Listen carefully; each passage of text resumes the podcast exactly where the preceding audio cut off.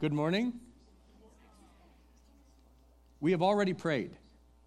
Uh, Judah prayed to begin our meeting, and so the only thing I would add is one of my prayers this morning is that every person here who's willing and hungry would hear something that would spark in them interest to look further or just become light to them something that maybe they've heard a hundred times before, but today would become, I got it. So that's my prayer behind the scenes. And what I would start like to start this morning is actually I'm continuing with Judah's theme of spiritual warfare. Um, but this morning, I, so in continuing with where he has been teaching, I'm just carrying on from there. The title this morning is Rules and Terms and I say that because there are some things that I believe are essential, foundational type facts and truths that need to be understood for us to know how to walk in the, in the world we live in. We live in a pretty rugged time, and that's why spiritual warfare is so uh, relevant. It is a relevant thought. It was a relevant thought in the scriptures, and it is just as relevant today. And so I want to go through some things that I believe are essential for us to be successful, to live successfully in this warfare. And so much of what was already shared through Walsa and Rosie and Judah this morning tie in perfectly to what we're going to be discussing this morning. And some of these things you may have heard, and some things I may say things that you never in your life have ever heard. And um, one thing that I am, I have a question, and I'm not certain, but I wonder if my generation has done a good job of passing on truth to the next generation. And that's a concern of mine. And so I'm not going to, uh, I'm not going to shy away from the most simple thing. So the, the, simplest, the simpler it is to me doesn't mean you know it. It doesn't mean it's simple to you. Uh, the other thing that I'm finding, just in my observation, is that we have a lot of information available to us. Bob went through the stats of social media, how many minutes people spend on Facebook and Instagram and all that, Twitter. We can Google anything. But more information does not mean more knowledge. And there are things that the men in the scriptures understood and practiced that we don't understand today. They had things that we don't get. And sometimes we read things in the scripture, and because we understand the English words, we think we got it, but we don't have a clue to what they were talking about. But we think we do. The problem, and this is warfare, this is an element of warfare, is if I'm your enemy and I can redefine the terms so that you think you're doing what you're supposed to do, but you aren't, and it's not working for you, so you end up thinking God doesn't work. The Bible doesn't work. It's very subtle, but if I can redefine terms so that I'm convinced, I, I, I'm convinced, or you're convinced you're doing what you're supposed to, but it's not, and so it's not working and it's not fruitful, the warfare element is intended to get you to think God does not work. So let's change the rules of the game so that you're all mixed up so that you think you're doing what you're supposed to, it's not working, it's not happening, and you don't know why. So who ends up getting the blame? God. And then Christians become confused, and that's the day we live in right now. So I want to start this morning by reading a passage from 1 Samuel chapter 30.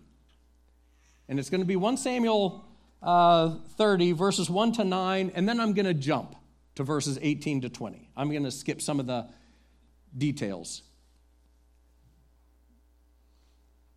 And to give a little background, David is a man, he was a shepherd boy in Israel, but he had a heart after God. And God picked him to be the next king. But he wasn't the king yet. But he gained fame as a warrior with King Saul. But King Saul became jealous because he began to see people singing David's praises. David was famous, David was successful. It was obvious that the Lord was with David and the Lord was not with Saul anymore, and Saul became jealous and began to chase David and try to kill him. So David is living in the wilderness running for his life. But because he has some fame, some element of notoriety, he has people that have gathered around him. He has a small army, about 600 people but sometimes when you're on the run, you don't attract the best characters. You attract the criminals, the thugs, the less than, uh, less than desirable people. So, not everybody in his army were noble. And David is living in the wilderness, running from Saul with his small band. Uh, he goes to live with the Philistines because he's, fear, he's afraid for his life in Israel, and the Philistines also don't trust him. So he goes to fight with the Philistines, but the Philistines say, No, we don't want you on our side.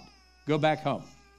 So he goes back home, and they, he and his people are living in a little town called Ziklag, and that's where we pick up this, uh, this part of the account.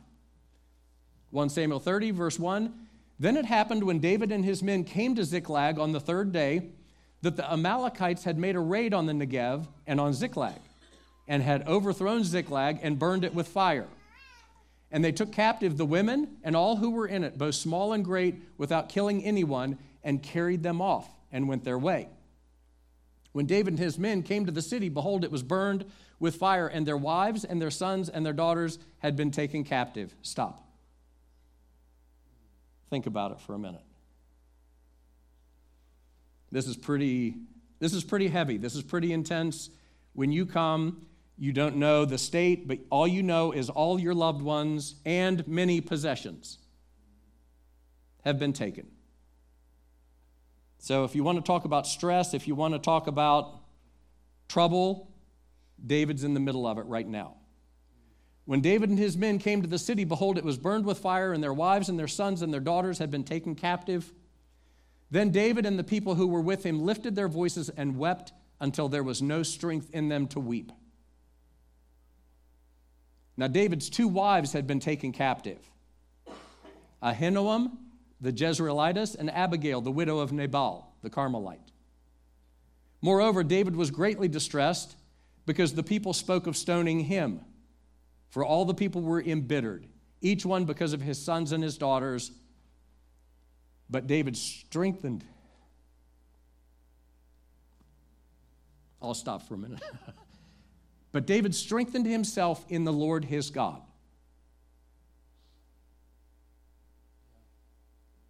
Now, think about it. Not only have you lost people dear to you, but all the people now blame you. It's your fault. So now, in addition to all the trouble he's had so far, now his own men are talking about stoning him because he got them into this jam. Let me just finish with this because this is key. Remember, Judah was uh, speaking to us last week, in the last couple of weeks, out of Ephesians chapter 6.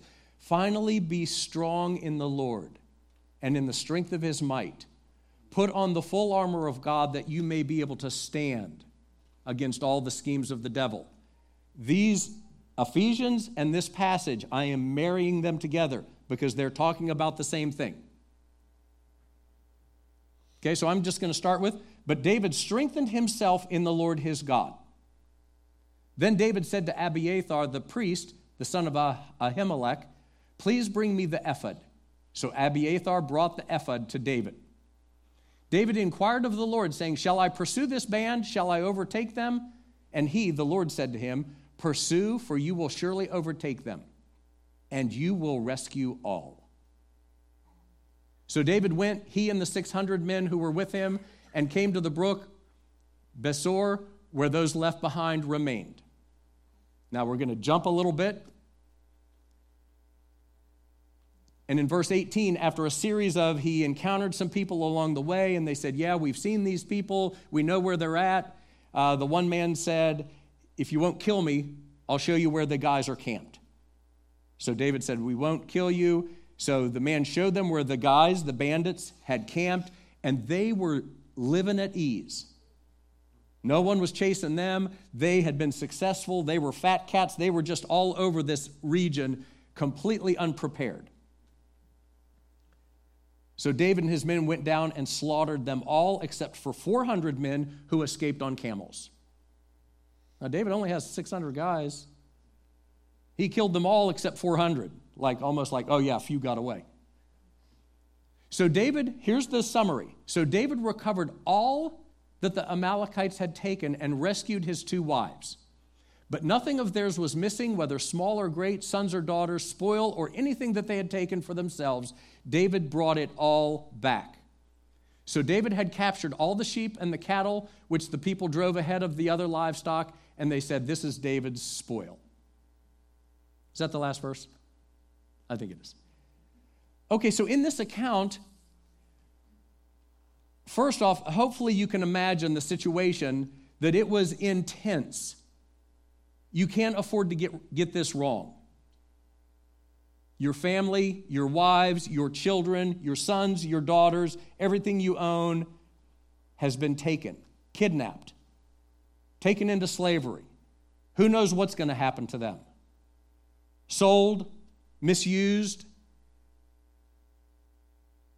This is David's situation.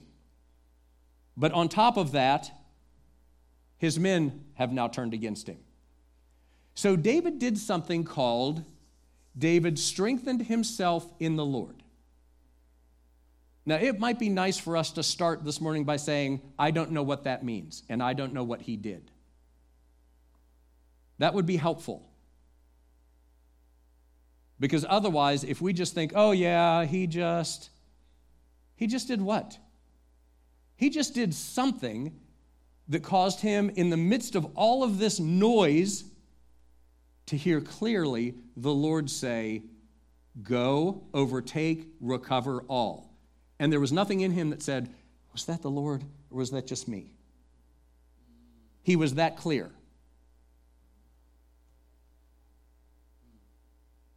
So sometimes what I like to do is, even though I know things, sometimes it's good for me to say, you know what? I don't think I know what he did, but I want to learn. That's a humility of, I don't want to ignore that God's not given us stuff, but not given me truths, but I want to lay hold of what this is. This strengthening himself in the Lord that can cause everything to be set aside and him to be in a place to hear what God says. So, that's our that's the verse that we're going to work towards this morning. But I want to take a couple of steps back now just to build a little bit of a picture um, because we've already had this idea this morning in the song we sang and in the exhortation from Rosie and also with Judah of this walls, the walls that we build. What do you mean, Donovan? What do you mean? What's the wall you build? What's the wall you've put up? You don't look expanded in your middle section, so that I think he's been eating bricks. We're talking about thoughts. You and I live by thoughts. You don't live without your thoughts.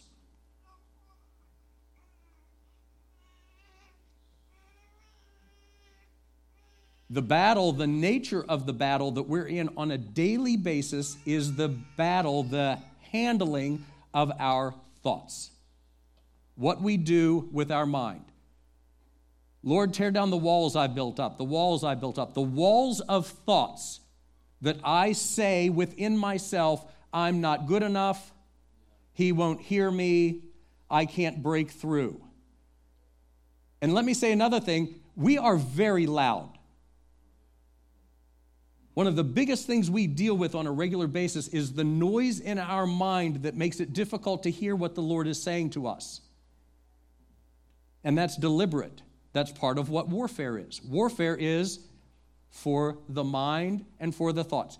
Let me read you a terrible account in the scriptures of one of the most devastating battles ever fought. Genesis 3, please.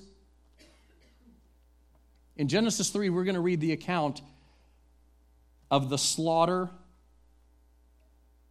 of millions. And this is how it happened. Now the serpent was more crafty than any beast of the field which the Lord God had made. And he said to the woman, Eve and Adam are in the garden, he said to the woman, Indeed, has God said, You shall not eat from any tree of the garden? The woman said to the serpent, From the fruit of the tree, trees of the garden, we may eat. But from the fruit of the tree which is in the middle of the garden, God has said, You shall not eat from it or touch it, or you will die. The serpent said to the woman, Warfare. You surely will not die. For God knows that in the day you eat from it, your eyes will be opened, and you will be like God, knowing good and evil. When the woman saw, aha, when the woman saw that the tree was good for food and that it was a delight to the eyes and that the tree was desirable to make one wise, she took from its fruit and ate, and she gave also to her husband with her, and he ate. Then the eyes of both of them were opened, and they knew they were naked, and they sewed fig leaves together and made themselves loin coverings and ran off and hid in the garden when they heard God coming. Why do I say this is, first off, I don't know if people generally view this as the most devastating battle in the scriptures because sin entered Adam and death through the sin, and it spread to every one of his children, which begat countless murders and horrors and atrocities throughout history. It entered through this gate, through this door. And it entered through a conversation. We typically do not call conversations battles because we have conversations all the time. We have conversations with our mind, with ourselves. We have conversations with thoughts that we know aren't us. Do this, don't do that.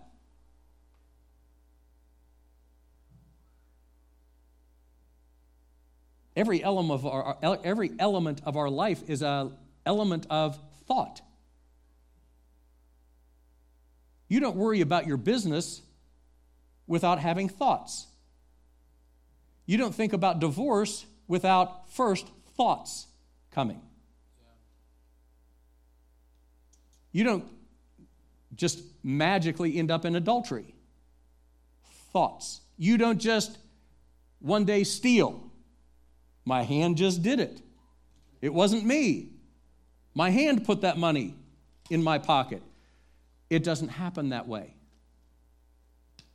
Thoughts are behind all of the aspects of our life, and that is the realm. God needs your mind to work with you, the devil needs your mind to work with you.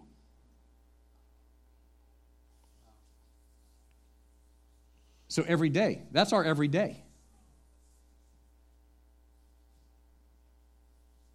And the scriptures talk about and instruct and implicitly explain there are things that we are to do with our mind. Set your mind, the scripture teaches. I'm not talking about this maybe next week, but I'm just going to make mention, and hopefully, maybe something will catch your ear and you'll be You'll be interested in looking, studying for yourself. I want to know about this. Direct your mind. Meditate. Meditate is not silent. Oh, that's the little bone I'll throw out. Meditation is never silent, meditation is always speaking. This idea of silent meditation is rare. And the men, the, the men in the Bible, the, the Abrahams, the Davids, the Jeremiahs, the Isaiahs, they wouldn't have known what you were doing if you were just sitting there and said you were meditating. You're like, well, why aren't your lips moving? Why aren't you talking? That's what meditation is. Meditation is you speaking, you soaking yourself in the Word of God. Being still. That's something that we have to practice and have to be trained in, but that's something that the men of God understood and knew historically, biblically. Job said, Be still and know. The Lord said to Job, Be still and know that I am God.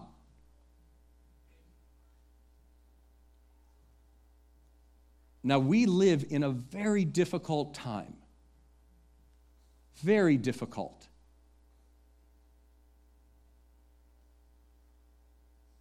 And God is not afraid for you. He said, if you knew who you were, if you knew what you were, if you knew what benefits, what things were available to you, you would not be afraid. Hence the warfare. The devil is scared to death for people to find out what Jesus has done, the extent of it. That's why there's such heavy warfare. We cannot let them start to live in this salvation. We have to flood them with noise. So we have these ideas of set your mind, direct your mind, be still, meditate. We're going to talk about more of these things next week, but um, much to the distress of my wife and my son, this week I began watching YouTube videos of steel workers climbing girders. And the one video I watched, the man, he has to be attached. And modern. This is modern. This isn't 1920. This is early 2000s probably. This steel worker is climbing this beam, a, a lone beam. And you can see the skyscrapers of New York below him. He's not up 50 feet.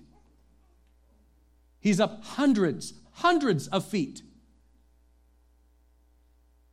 And he gets to the top of this girder, and there's a little part of it. He stands on it, and then they show the crane lowering this giant beam over to him. So he leans over to get this several ton beam and pull it slowly to himself. And then he has this iron stick that he begins to line up the holes in the beam with the holes on the girder that he's standing on. Meanwhile, the, the camera then pans to another man who's in a similar situation, except he has a beam that he can walk on. That didn't do my stomach any good. Now, I'm watching these two men struggle with this giant thing. I'm sure they're both tethered, but I can't see it. And they're struggling, two men with a several ton girder. And I keep saying, New York is down there the big ones, the big buildings. You're looking at the top of the big buildings, and these guys are just working away. I notice my fist is clenched and my stomach is queasy. Now, I'm in Indiana, Pennsylvania, sitting on my couch. So part of me says this is silly, so I watched it several times, and then just by way of experiment, I had my wife and my son watch it, and they're like, turn it off, turn it off, turn it off. Because then we watched them set the spire on the top of the World Trade Center. And, oh, crazy, crazy. But these men have learned to set their mind. They're just like you and me.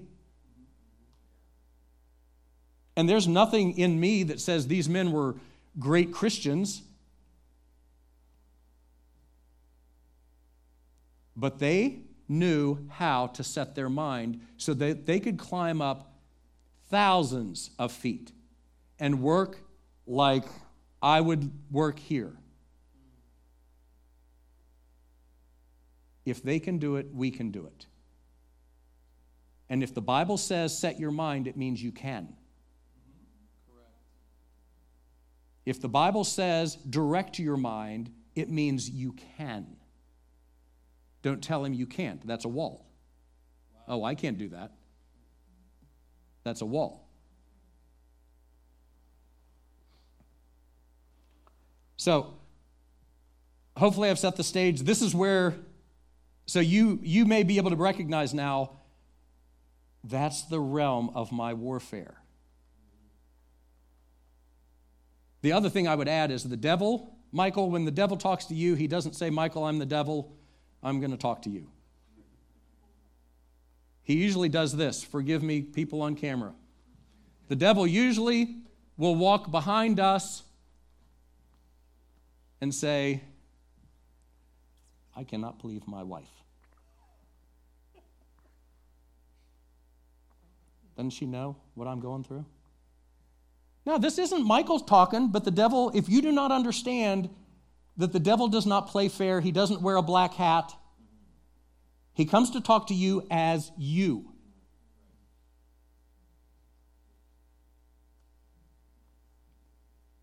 Man, if I was the Son of God, I could turn this stone into bread. Isn't that tricky?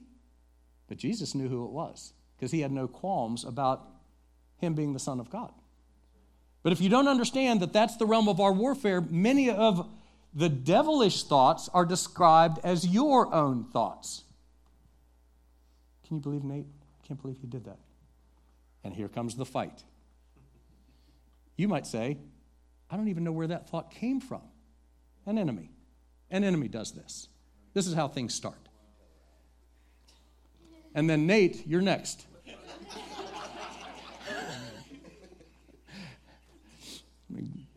I'll rip into it. We'll get him.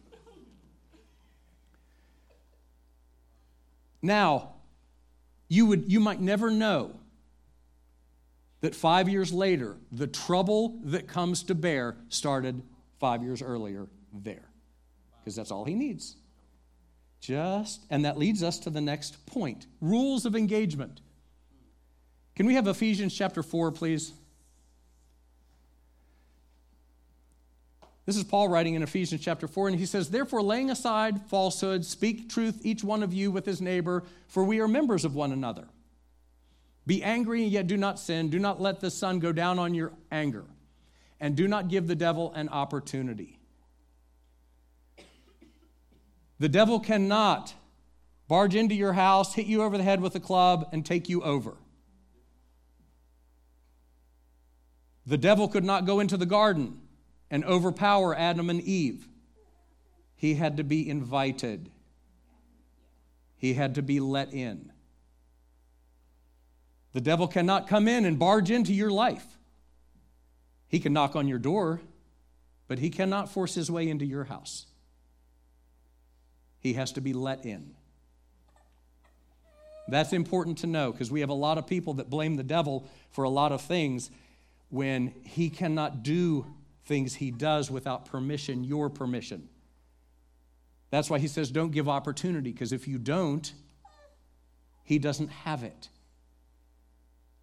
We've been given the power of free will, of choice. Nobody can take that away from us. And that's why throughout the Older Testament, especially, we see God saying, Choose me we have Elijah standing before all the prophets of Baal saying, If God is God, serve him. If Baal is God, serve him. But you have to make a choice.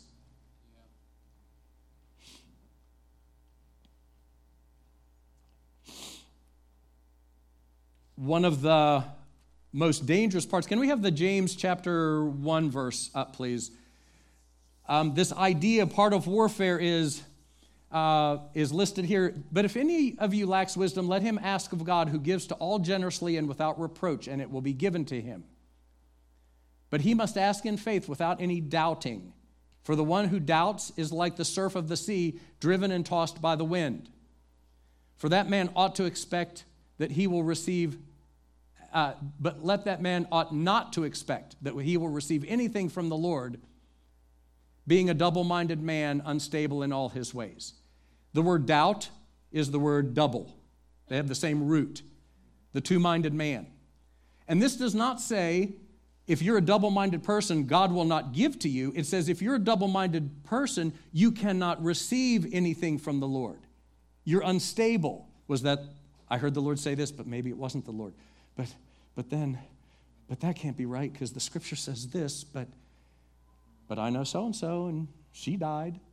And, but the Lord said, The double minded person cannot receive. It's not that God can't give, it's that they can't hear it. They're storm tossed. So that's why it's so important for us to understand. And we can start off double minded, but we can direct our minds. We can set our minds. We can do what David did strengthen ourselves in the Lord, whatever that is. But this is sometimes where permission is given. This is where we can open the door. How do we open the door? How do we give the devil opportunity? Well, through our words. Oh, I think I'm coming down with something. I bet you will. I bet you will. You're ready for it. Now, this isn't about this isn't about positive confession, but what it is about is truth. I have a healer. And he's promised to maintain, he's promised to be uh, Yahweh Rapha to me. So it's not, the, it's not just true that the flu is going around. What is completely true is the flu is going around and I have a divine healer. That's the whole truth. So if you're a person who says, Oh, you know what, I'm always like this, then guess what? You always will be because with your mouth, you're giving place to it. And this is where truth, not just saying the right things, but this is where truth needs to move in and take up authority in you. Actions, things we do. Here's a big one. I've seen it a lot for many, many, many years. Christians who love horror movies. Why? Because I like playing around with fear. I like the feelings of fear. When Jesus specifically and explicitly says, Fear not, fear not, fear not, you're talking about spiritual things that you don't understand. Do you ever remember the story of Pandora? Pandora, in Greek mythology, I think, she was given a box where all the evil spirits were in the chest. And they're saying, Don't open the chest because all the de- demons and evil spirits are in the chest. Well, when she opened the chest, they all came out and she couldn't put them back in again.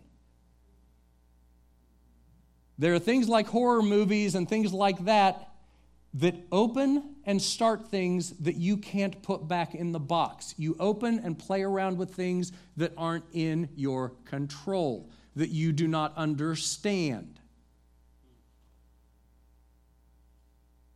And beyond that, you're letting something in your house that the members of your house may not be able to handle. So, what if you say, Michael, you're front and center, so I'm picking on you. Michael might say, you know what, horror movies do nothing for me. What about Miles? You willing? Well, I don't know. Then are you willing? Are you willing to play with the lives of your children?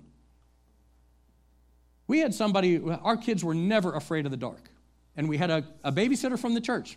Nice young lady came over, and when it was time for bed, she put the kids, they were all in the one bedroom, and she said, she said, Do you want me to leave the light on? Are you scared of the dark? They had never heard those words before, scared of the dark. From that point on, the light had to be on and the door cracked. Because the kids learned from this well meaning person being scared of the dark is a something. Now, I don't fault her. Our kids have to work through stuff. I'm just saying that things happen by permission, things happen by action. Um, there's people open themselves up, and you know what? A horror movie, that's just about the simplest example I can think for believers because um, it, back, in the, back in the olden days, there used to be a thing called video stores. And a lot of you people won't remember that because um, it was a place where you went and all the, all the videos were in boxes on the, on the shelves, and you would actually look at them. There was a disproportionate amount of them that were horror and murder based. And the covers were nasty. And people are drawn to it. Why? There's something about it that draws people into the excitement of fear. Because if I can get you afraid, I can open something in you that you don't understand, and you won't understand it, and you won't be able to stop it. And if I can't get you, maybe I'll get your child. And there's many such things like that. There's many things we do as adults that we don't realize. We think, I can handle it, but can your child?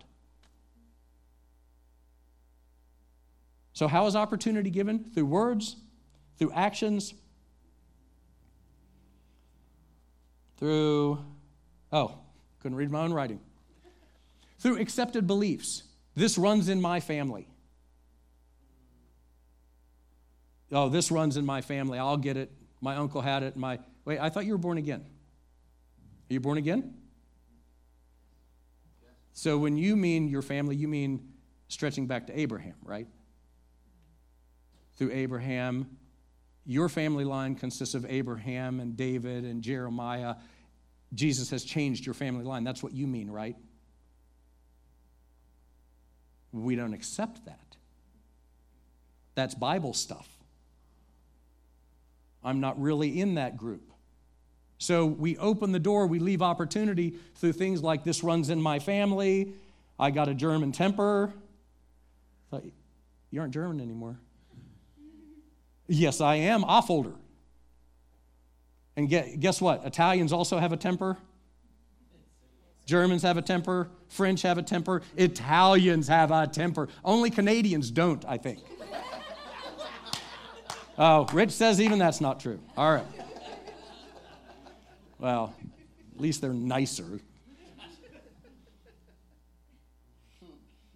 It runs in my family. It runs, I'm this kind of person. Wait, and I don't get it. You're born again. You are a new creation. Oh, yeah, but I don't believe that. Oh, okay, I get it then. Okay, now, that, now I understand. So let's start there. Let's start with some truth about how different you are. You are a new creation. Jesus said, These signs shall follow those who believe in me. They will cast out demons. They will lay their hands on the sick and they'll recover because they actually carry something in them that is not from this place. It's called eternal life. They will speak with new tongues. Great weapon. Fantastic. Beyond what we would have ever asked for if they drink, if, if they pick up serpents, the serpent will not harm them. And if they drink deadly things, oh, but I'm gluten, I got gluten stuff. we can work with you if you'll let us. My point being, the new creation has no problems with gluten. But we're dealing with thoughts, and I'm not dismissing them. I'm just saying that's what we're dealing with. We're dealing with things things we think, things we accept. We have a new family tree. What's happened if you let something in your house?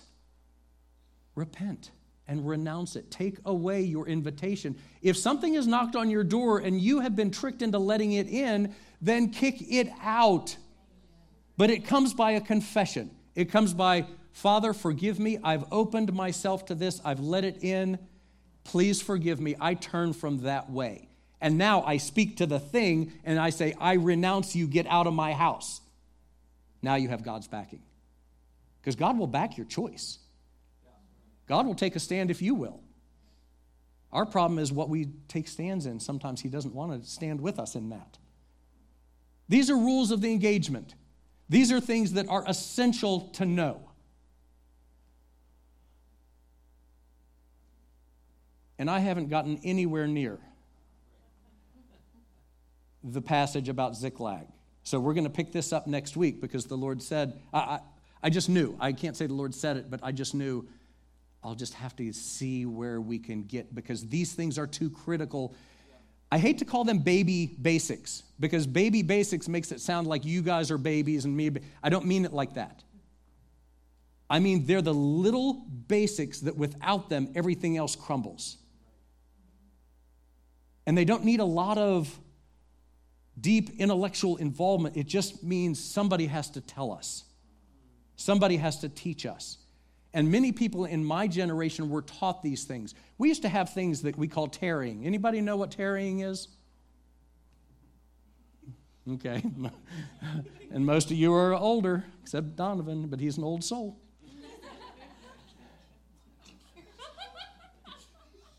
Being still, quiet times. We used to have a thing that was called quiet times, but we didn't mean we were quiet in it. It just meant that there was a practice built in it was drilled into my generation. You spend time with the Lord. It didn't mean you just read your Bible. I, I don't read my Bible every day. Sometimes I don't read my Bible two days in a row.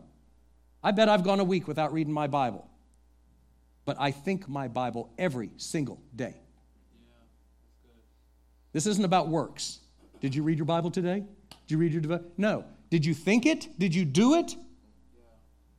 But something I do every day is I spend some time with Him. I take some time. Being still is a practice. Strengthening yourself in the Lord is a practice. We have to have a tougher fiber in us, church. We live in a very difficult time.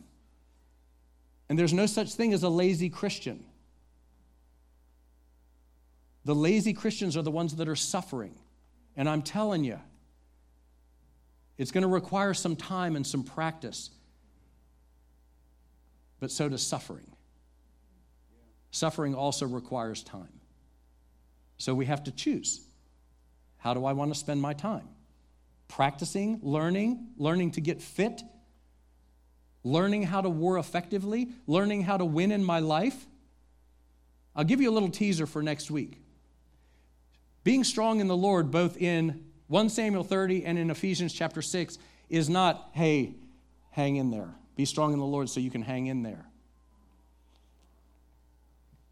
Being strong in the Lord is if somebody's knocking on my door, my daughter Kelly is knock, is answers her door, and somebody tries to push their way in the house like the meter man, but he's not a meter man. Beware of them, guys.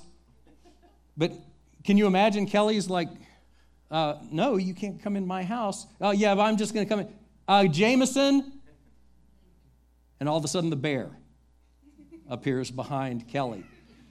And all of a sudden, the meter man's like, cool, okay, I'll come back another day. That's what being strong in the Lord is. It's you making way to bring him into the situation. It's never, never, never about just hanging in there. It is always about union and reverence. It's you being reverent in such a way that honors his presence and welcomes him in, so now it's him at work. Now the thing is not dealing with you. Being strong in the Lord and in the strength of his might has nothing to do with you feeling better. It has everything to do with you doing something that ushers in his presence, and he does what you and I cannot. That's the warfare you want to be involved with. That's winning. That's what we want. You don't look convinced. It's what we want. And that's what's available and that's what's normal. We don't live in a normal time. That's where we're going. But for this morning, I just want to take a couple of minutes. Do you need to renounce something?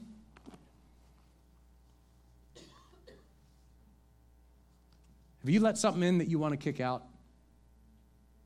a thought. It says, renounce the things hidden because of craftiness and shame. Things that I've let in the door. Thought about my wife, thought about Donovan. Something I'm hiding, something that makes me, I can't stand to be around you. I love you. I picked you because no one would ever believe it. or I've let this thing in. I've played around with this, and now I'm losing and I can't turn it around. No, you can't. Pandora's box cannot be undone by you. But there is somebody who can. There's somebody who can, if you will say, Get out of my house, get out of my life, Father, I let this thing in. It's my fault. But now I'm renouncing the permission. I want that guy off my couch. Then what you're doing is you're saying, Oh, Jameson, this guy won't get off the couch. Kelly can't make him get off the couch, but Jameson can.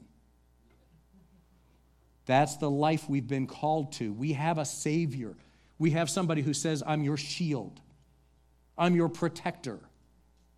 We don't taste salvation because some of these things have been redefined, like be strong in the Lord. That's been redefined to hang in there. Maybe it'll get better. Put on the helmet, put on the thing. And when you don't get relief, you think the Bible's not true. You think you're not good enough. You think God's not listening or God doesn't do that anymore. That's warfare. Welcome to our life, but there is light. The whole point of this there are going to be opportunities that are taken away today that will never be given back. Just because, oh, I didn't know. And that's incumbent upon our generation to pass these things on to your generation and not assume that you know what I'm talking about. We're going to tear down walls. Some of those walls start with I repent, I turn from this thing that I've opened myself up to. The only reason it's winning is because I let it. And then kick it out. Can we do that? Thank you, Father. Father, right now, all over this room, we thank you for your presence moving, for you doing for us what we can't do for ourselves. We indeed are intent on being strong in you, in laying hold of our union with you and asking you, Oh Lord, we want things taken out of our house that we've left in. We've let things in that we now can't control and it's our fault, and we want to repent. We want to turn from that. And we also no longer, we rescind our permission. We renounce these thoughts, we renounce these things, we renounce these habits, we renounce these practices, we renounce these fascinations with fear. We trust you to be the one who kicks these people, these things out that are in illegally. These are illegal. So we don't stand for it any longer. We turn to you, we call on your name. Help us to move into these things in these next days. In Jesus' name we pray. Amen. Now, let